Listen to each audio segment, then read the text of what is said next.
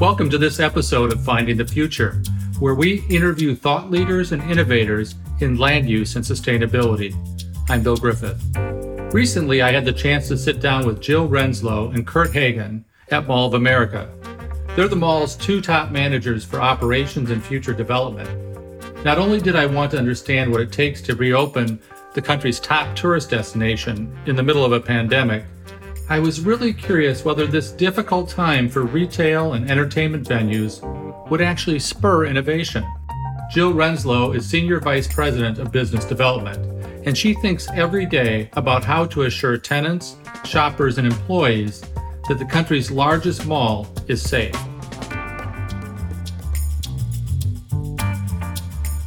Well, just like many businesses, everything's been a challenge as there's been so many unknowns as we've reopened and as soon as we closed our doors in mid-March, we were immediately looking at how can we reopen and what do we need to factor in to make sure guests feel safe when they re-enter our property. And it was really important to collaborate with other businesses in our industry, not only retail but also entertainment.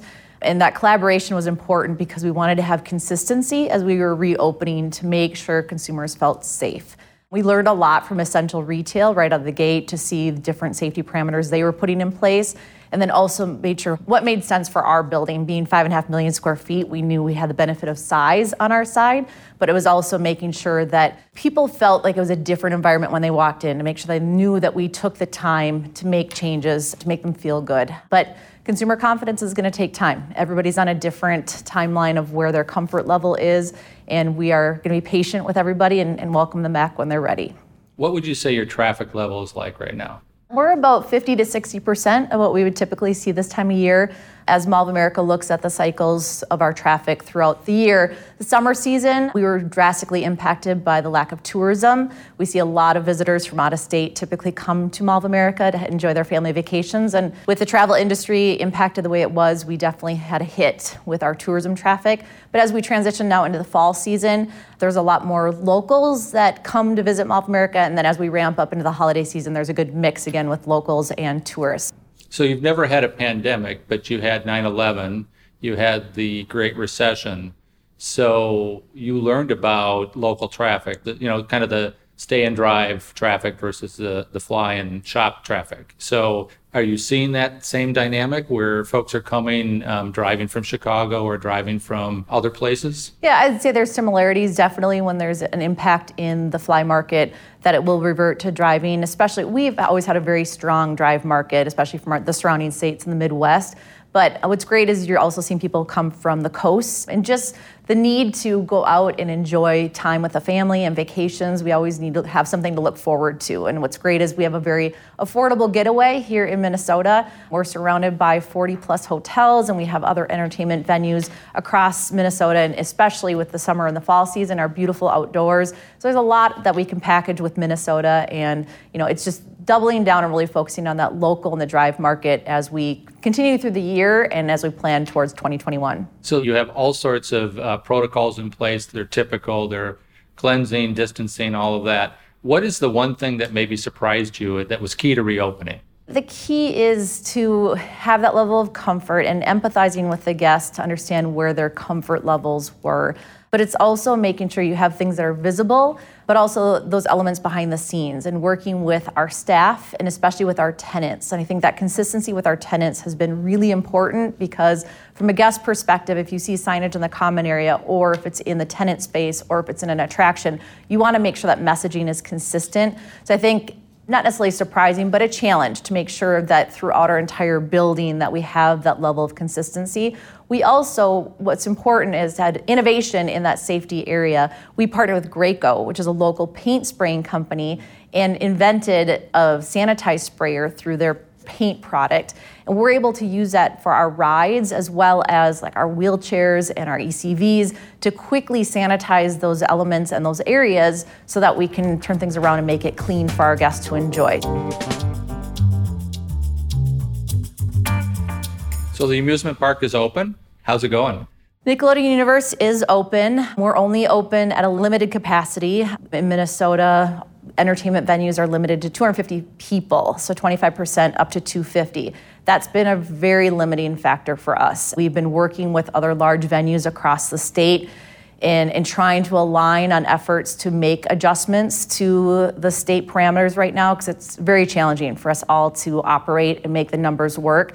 The positive component is we brought a lot of people back to work, and that was important for us. But we have so much space. We have a seven acre theme park and only 250 people in there. You can imagine it's like they have the whole place themselves. We have a lot of space and room to accommodate more guests. So we're very hopeful in the weeks and months to come that we'll have a little bit more openness to increasing that capacity opportunity. The thing about Mall of America is you've always been an innovator. You're always on the front line of retail, and, I, and it's easy to see some of the things you've done. But let's talk about one of them that's really kind of piqued my interest, and that's the virtual shopping. How does that work, and is it working? Well, if one thing we've recognized is that we're all shopping differently these days. When we were all at home and forced to shop online or curbside, it changed all of our perspectives of how we were going to shop and convenience. So we've actually been playing around with virtual shopping and live stream shopping for a little bit over a year now, but we've recently partnered oh. with prior to COVID. Yeah, we actually worked with a company last holiday season and just did some test drive with that to see if it was going to work. But this year with Pop Shops Live, we actually have our staff that hosts these episodes and allow us to bring the fun shopping experience of Mall of America into your home or wherever you conveniently want to shop off your mobile device. But it's really engaging and hopefully it, it allows that connection with guests that might not be ready to come back or the frequency of when people are connecting with us at the mall. And it gives us a chance to feature different products and retailers in our property. And you can imagine we're getting set for the holiday season and it's going to be a really fun feature for us to be able to have virtual shopping for our guests as well as inviting them back into the property. So I I contact you and you set me up with a virtual shopper, or how does that work? So you actually download the app, so it's Pop Shops Live. There's a variety of different brands that are on that channel. So then you just look for Mall of America. And then we have upcoming shows that are listed through the schedule. And then you just chime in and engage with the host. The host can see you. As soon as you come in, they'll welcome you to the show and engage, and you can ask for specific products. They have a whole catalog of products that they're going to feature, but they will also do some personal shopping while they're active with the show at that time. Well, congratulations on rolling that out. Yeah, it's a lot of fun, and, and, that's what's key right now. You have to try different things. It's about accelerating innovation and really seeing what's going to work with with shoppers, what they want to engage with, what they're looking to buy, and also just finding the middle ground as far as of how you can build those relationships stronger and look to the future of what shopping is going to be. That convergence of physical and digital is extremely important as we look at our strategy moving forward. And so far, we're seeing great success. Terrific. So, this is the next topic. The community commons is one stroke of brilliance. I mean, right time, right place, right idea. How did how did it happen? Yeah, I mean, you nailed it. It's the right thing to do at the right time. And that was what was important to us. We recognize the destruction and what was happening in Minneapolis and St. Paul on Memorial Weekend and immediately reached out to community leaders to figure out what could we do? How can we help? And so our hearts went out to that effort and we really wanted to make a difference. So it took us a few months to get everything lined up, but what resulted in those conversations was to create a collaborative retail environment for those businesses. So was, there was an application process. We had over 50 applications um, from businesses that were interested in this project. And we ended up selecting 16, a collaboration of businesses not only from the neighborhoods of Minneapolis and St. Paul, but also recognizing what they were offering so that we could have a complementary mix of retail in the space, but also really listening to their stories and making sure that we were helping those with the greatest need.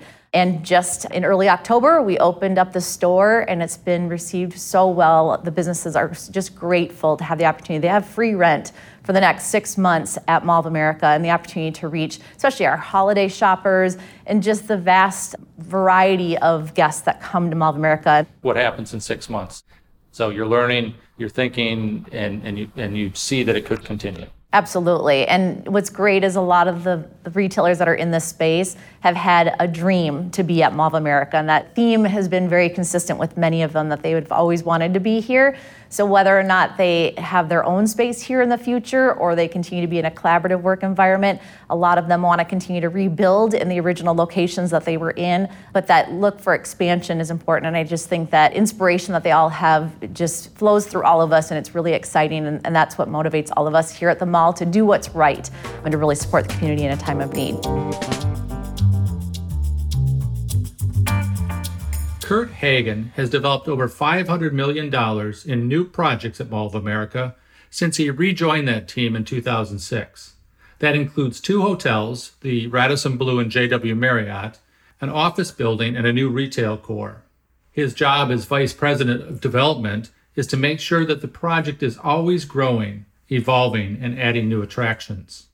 So, you know, predictions for the future, and, and, you know, when will we return to normal? I, right. I think was the question, and I think it begs the question, what is normal, right? Retail was transitioning before COVID. It's been transitioning for a few years with online shopping, with technology that's been introduced.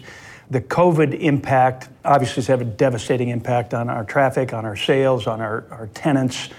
And I think it's going to be a few years before we get to normal. So some of that's going to transition and will result in fewer guests potentially coming to Mall of America. But on the other hand, we have the transition of retail malls in general, where I think a lot of B and C malls will be closing in the next few years.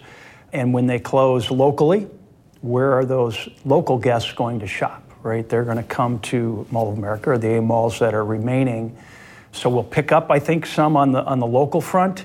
And I think, you know, the tourists will come back. It's just going to take time. Remember 9/11 that you mentioned earlier I remember myself, I was, you know, traveling a lot in those days, and it took me a long time before I got comfortable getting back on airplanes and traveling, but, but eventually I did, and, and now I don't think anything else about it. And, and I think that's going to happen from the tourist standpoint.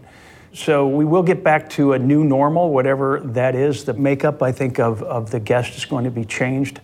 But I do believe the transition of retail, a lot of the retailers, I think, that currently maybe have six or eight stores in this market, they're going to consolidate. There's a retail consolidation that's going to happen, and they're going to get down to two or three stores in this market. Well, we're going to be one of those two or three stores, I think, remaining in this market, which again will help to drive traffic to Mall of America as they exit some of these other malls. Yeah, I'd agree. I think retail's changed forever.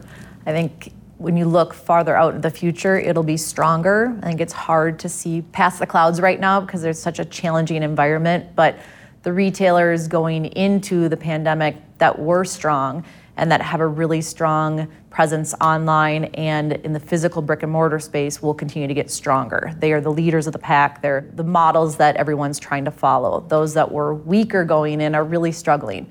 And they don't have the resources to innovate. They're, they're hoping that property owners will help lead that way. They're kind of grasping for help. So we are going to see more retail close for sure. But what's great is we're seeing new retail come to brick and mortar. We've seen a great trend with online brands come to brick and mortar, and we saw that pre COVID, and we're going to continue to see that. Talk about the uh, resilience of this model because you're, the, the family that owns these properties had an insight long before anybody else. I would just say that the family ownership has always been extremely supportive on trying new things. I mean, they're visionaries and they had this vision from the very beginning of Mall of America and for years beyond.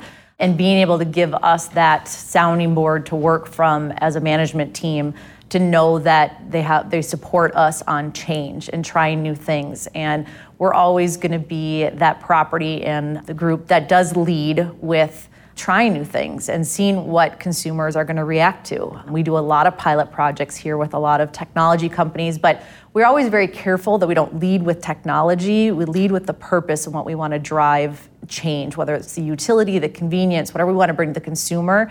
And then we find the technology to support that. And Kurt, your your shiny new thing is always uh, some new phase or you know part of a phase or you know it takes years to kind of curate and as we've experienced yes. together now for 30 years yes it does. So how, how do you keep that going? I mean especially in this environment where everything's kind of a big question mark. Yeah so as you mentioned new mega developments like the water park are years in the making right? So that entertainment component and these mega development components are part of the secret sauce. In addition to the innovation that, that Jill was talking about and the things that we try in this building, it's adding entertainment components to attract new guests. The resilience that you were mentioning or asking about, a lot of that is driven by the entertainment component that's in this project that guests can come here and experience something that they can't in a normal shopping mall or they can't by buying something online at Amazon. So we're always looking for ways to enhance the guest experience to give them something that they can't otherwise find online. So when this project was envisioned, over 30 years ago now was always envisioned to be a 10 million square foot development. We're only halfway there. We've got, I think, 5.6 million square feet today, and we've, you know, working with you, Bill, we've got entitlement rights to another four and a half million square feet. we've been working hard on trying to create those developments, and I think we've got some great ideas on what they're going to be. You know, COVID was actually, a, you know, very much a setback. As you know, we were, I believe, very close to getting the water park financed, and theoretically would have been under construction starting this month, is when it was scheduled to really start construction, and, and so that's been set back, but it hasn't been canceled. Right, it's not going away. I think COVID has really amplified the importance of diversification from Mall of America and entertainment from Mall of America. And I think the city's recognized that. We've recognized that. So it's not a, it's not a new concept, but I think that it's have added importance now that we bring these things forward and that we work on diversification from kind of our retail uh, makeup now to a model that is more diversified and has even more entertainment options, much like the American Dream project that we opened last week. You know, that model is more of a 50 50 mix retail entertainment. How's American Dream doing? It's open for a week. Yeah, they've received a great response from the New Jersey market and, and, and, the surrounding area, especially for the attractions. People were really excited to see Nickelodeon Universe reopen. The water park is open, they have miniature golf, the ice rink. Just a great opportunity for families to get out of the house and go have fun, again, in a large environment that's safe they were able to open, I believe it was about 70 retailers already, with more opening each week as we approach the holiday season. So that was fantastic to see, and it's just great to have our sister property open and to be able to collaborate and continue to learn as we move forward and to forge ahead as leaders in this industry. No small feat. Yeah, thank you. You know, people are so cooped up. They're just looking for these entertainment outlets that they feel safe in, and I think that's what they've created at American Dream. They're capacity controls of 25%, and a lot of precautionary measures are in place to keep people safe and to make them feel safe in the project. But we're looking forward to, as we are here, some of those capacity restrictions being lifted and being able to get more people in the project to experience it. And, you know, maybe it's a, a well kept secret, but I'm not hearing about outbreaks. No, not, I mean, shopping center industry has been fantastic. Everybody's been very safe, not hearing any outbreaks, and same with the entertainment industry. So from theme parks to amusement parks, I mean, you're not hearing it. And it's an industry that is so focused on safety. When you look at theme parks and attractions, that is the number one priority when you look at the rides and all the elements that take place. And so we've really doubled down to make sure we went beyond our current protocols to make sure it's a safe environment. I would argue it's it's much safer to come to our amusement park than to go to the grocery store or to go to Home Depot, right? We, we have more measures in place and capacity controls in place that we believe it is a very safe environment. I think our guests do as well. They're, we're maxing out the capacity, uh, as limited as that is, but people want to come and they want to experience uh, the park and our other attractions, and, and, we're hoping that we can get those restrictions loosened a little bit, get some more people in here for the holidays. The state and the city have always been partners in this project, and why should they continue to see that as an appropriate role? For either the state or local government? Well, I think, you know, the COVID impacts have, again, heightened the importance of Mall of America. I think the city's seeing that. I think the state's seeing that in terms of the revenues that are generated to the city and the revenues generated to the state. Mall of America generates about $134 million in taxes in 2019. The majority of those taxes, about 80 million of those taxes, go to the state. So they, in many regards, in financial regards, they have a very vested interest in the success of Mall of America. They're counting on those revenues and they're seeing the impact of what happens when those revenues are not being generated when, when the mall was closed. And, and I, Bloomington understands that. That wasn't a secret before COVID, but again, I think it's been heightened now with COVID, with the loss of tourism. You know, Bloomington is so dependent not only on Mall of America, which makes up 10% of its property tax base, but also the traffic that it drives, the tourism that it drives, that has, um, the, the city is very dependent on those liquor and lodging taxes that are generated from those throughout the city. So we've got to figure out how to work together to get Mall of America healthy again and to keep it moving forward with future expansions and to grow this asset that, that it is to the state, to the region, and to the city. So I think you know the public-private partnership is, is has always been strong, will continue to be strong, and we'll look for ways that we can work together to restore this project to what it was doing in 2019 and, and, and, hopefully create even greater source of revenues for the state, for the city through the expansions of phase two. Everything you know, you both are seasoned professionals now in this retail business. Would you do it again? Or would you say, no way? I absolutely would. I love it, right? And part of that is just working with Triple Five, right? A company that really allows us to do things that we think can work and to be innovative, and they provide us the resources to do cutting edge stuff. Where else can you build the largest water park in North America or you know what you see at American Dream? The sky's the limit on how they think and their willingness to allow us to push for those innovative ideas and those innovative developments and those mega developments. And there's, I can't think of another company in the country that I could be working for that I could do projects like that I work on. So absolutely, I love it. But for COVID and the little setback that we're going through right now, you know, we'll get past this. Yeah, I would agree. If I knew, you know, when I was 20 what was going to be possible with this career path, I would have signed up faster. Granted, I started as an intern, so I don't know if I could have started any earlier, but it's been an awesome journey. Yes, this year has been hard, but I think these challenging times make us stronger as individuals and as organizations because we've had collaborations that we've never would have had before because of what has happened and and it's opening up our eyes to explore new areas that we might not have looked at for years from now. So uh, I'm super excited about where we're going and I think one thing that is so impactful in our careers here at Mall of America is the fact that we get to see every day the impact of what we do and what we create. We get to interact with guests and we get to see the emotional reaction that they have when they visit our property. And there's not a lot of careers paths that allow you to do that, but it's extremely rewarding to be able to see the reactions to what we do every single day.